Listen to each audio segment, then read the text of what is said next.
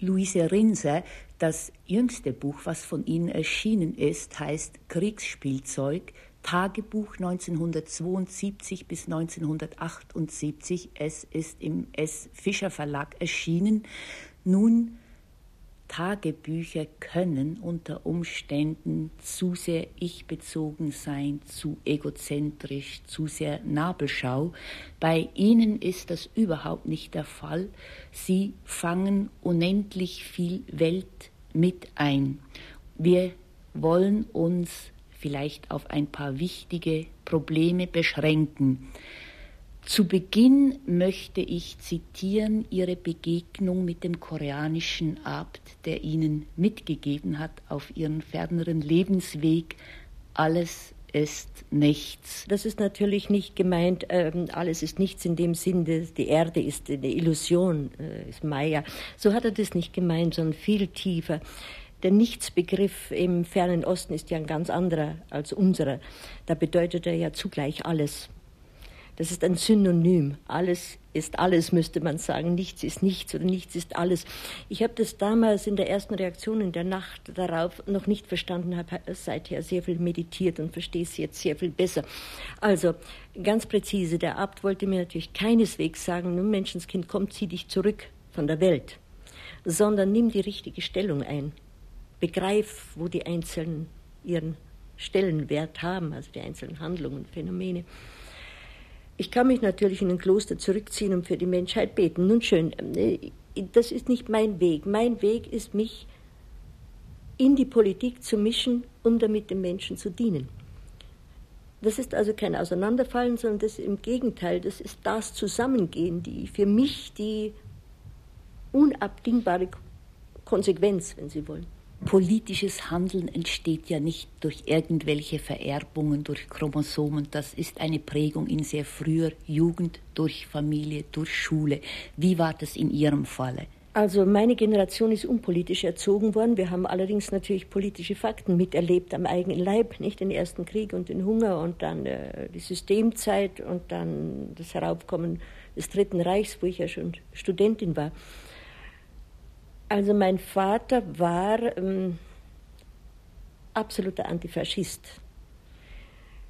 Da ich sehr konträr mit meinem Vater war, hätte ich eigentlich aus Protest Nationalsozialistin werden müssen. Ich habe es aber trotzdem nicht getan. In dem einen Fall war ich also ganz d'accord mit meinem Vater.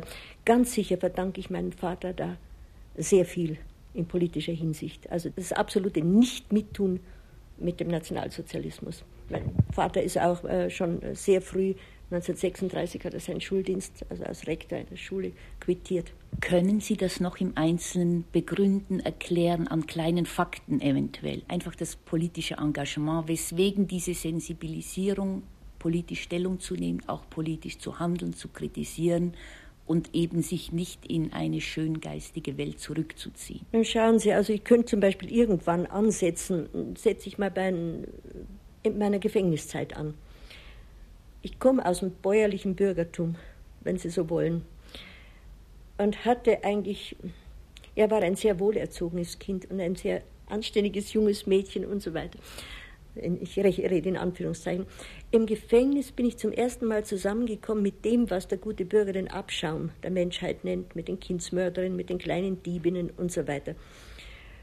Und da sind mir die Augen aufgegangen dafür, dass das Menschen sind, mit denen man reden muss, mit denen man was tun muss. Da habe ich zum ersten Mal den Gedanken des ausdrücklichen politischen Engagements, also wenn Sie wollen, des sozialen Engagements gefasst. Politisch war ich natürlich ab 33 notgedrungen. Man musste ja Ja oder Nein sagen. Jedenfalls ich musste Ja oder Nein sagen. Ich konnte nicht Jein sagen. Und Sie waren ja politische Gefangene, Sie waren Volksschullehrerin bis 39. Und wie ist das weitergegangen damals? Mir hat zuerst schon mal also das Dritte Reich einen Strich durch die Rechnung gemacht. Ich wollte ja Psychologie studieren und ins therapeutische Fach gehen. Und da gab es also die Juden, Adler und Freud nicht mehr. Und damit konnte man ja weiter nicht äh, Psychologie studieren, also ohne die. Und dann bin ich Volksschullehrerin geworden. Und 39 war hier in Lochhausen bei München Volksschullehrerin.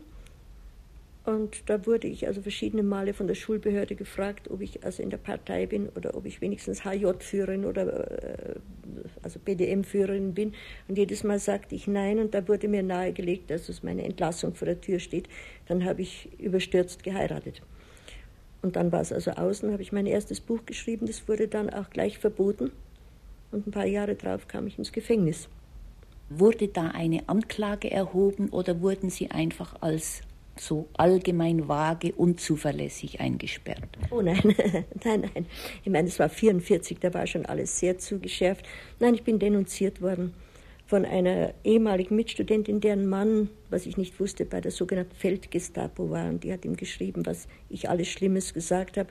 Und daraufhin bin ich verhaftet worden und daraufhin kam die ganze Liste meiner Untaten. Es war also alles sozusagen auf Band genommen, damals bei der Gestapo. Und die wussten also alles von mir, was ich getan hatte. Und von meinem Mann auch, der in Strafkompanie gefallen war. Und die Anklage hieß Wehrkraftzersetzung und Widerstand gegen das Dritte Reich. Also eigentlich hieß es Hochverrat. Ich habe das Todesurteil gehabt, das wusste ich nicht, das habe ich nach dem Krieg erst erfahren. Inzwischen war der Krieg zu Ende. Wie haben Sie als junge Mutter Ihre beiden Söhne durchgebracht? Allein? Ja, mein Gott, wie? Das frage ich mich auch. Sie haben auch Hungerfolgen einer ist rachitisch, das sieht man jetzt noch, und einer hatte ähm, Lymphdrüsentuberkulose als Hungerfolge. Schlecht habe ich sie durchgebracht. Konnten Sie irgendwie auf Ihre Familie zurückgreifen? Ja, meine Eltern haben, soweit sie konnten, schon geholfen. Die haben, wie ich im Gefängnis war, einen meiner kleinen Buben zu sich genommen, der andere kam in ein Kinderheim. Also mein Verleger Surkamp hat mir jeden Monat 100 Mark geschickt und dann, als mein Mann gefallen war, kriegten die Kinder eine Rente. Ich nicht. Mir wurde gesagt, wurde sie vorenthalten, ich sollte in einem Rüstungsbetrieb äh, da nördlich vom Chiemsee arbeiten und das habe ich abgelehnt. Und so habe ich mich durchgehungert. Hat sich Ihr christlicher Glaube irgendwie in der Gefängniszeit verstärkt? Haben Sie da eine Hilfe dran, eine Stütze gehabt? Das habe ich mich auch oft gefragt. Nein, in der Gefängniszeit ganz und gar nicht. Da war ich besessen von dem Gedanken, wer ist eher dran, äh, die Amerikaner und die Russen oder äh, das Fallbeil. Ich kann Ihnen sagen, ich war völlig unreligiös.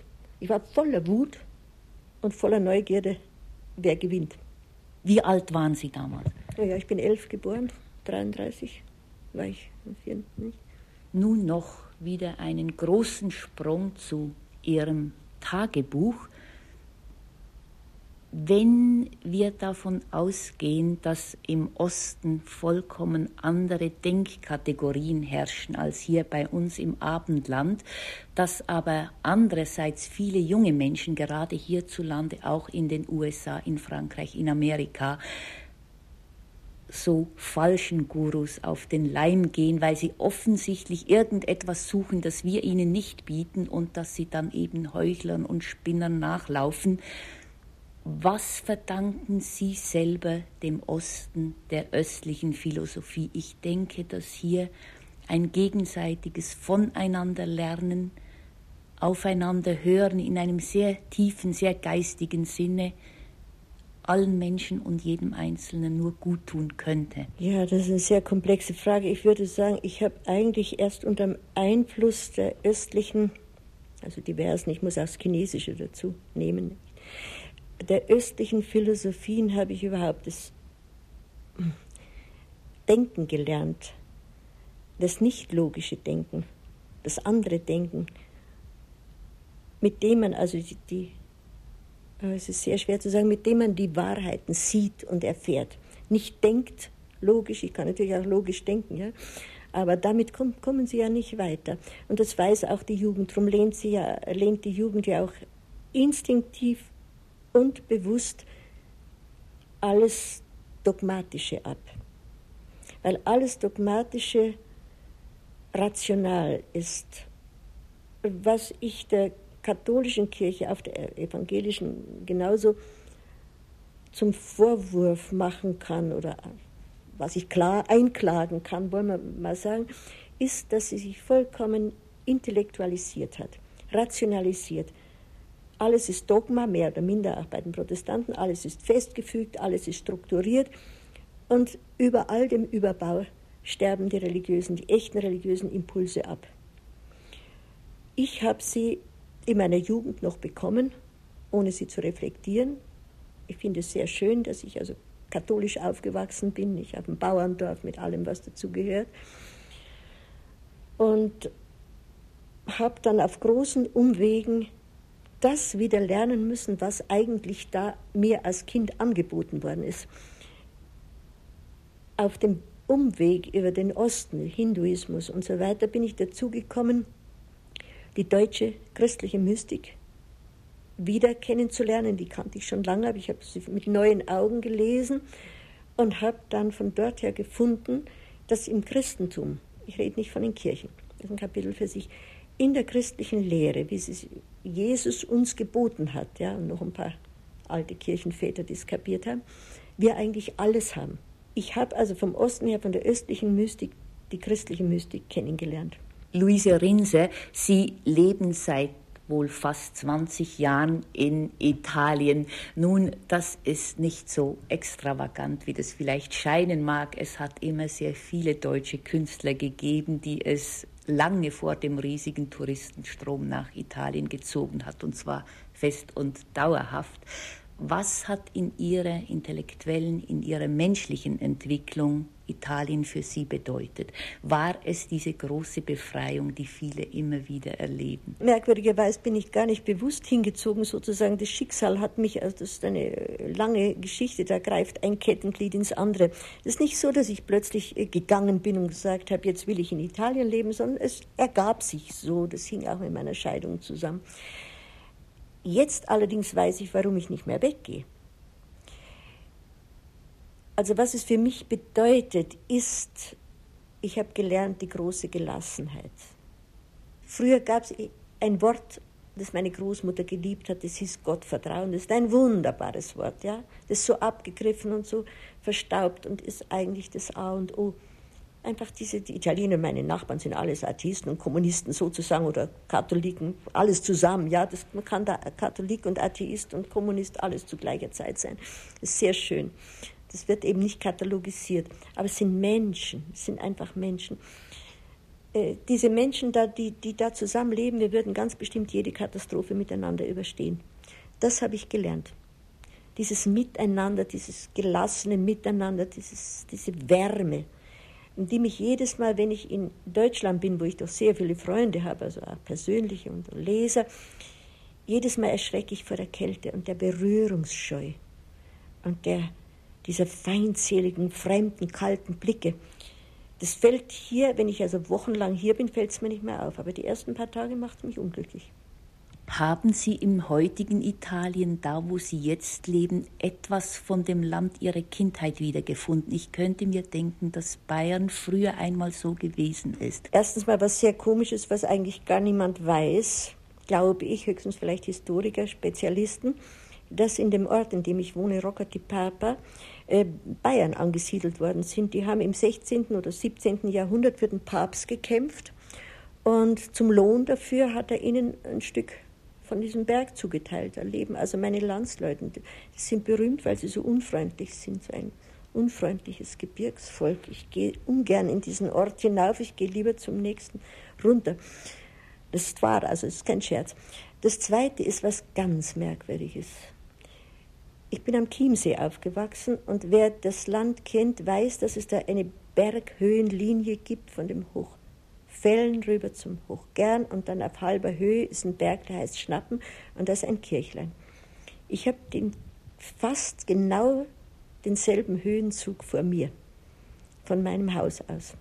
Das fasse ich also als ein sehr liebes Geschenk des Lebens an mich auf hängt diese Fähigkeit zum Glücklichsein der Italiener nicht doch auch damit zusammen, dass sie viel mehr in der Gegenwart leben, weniger sich Zukunftssorgen machen als wir? Da greifen Sie also was ganz Wichtiges auf.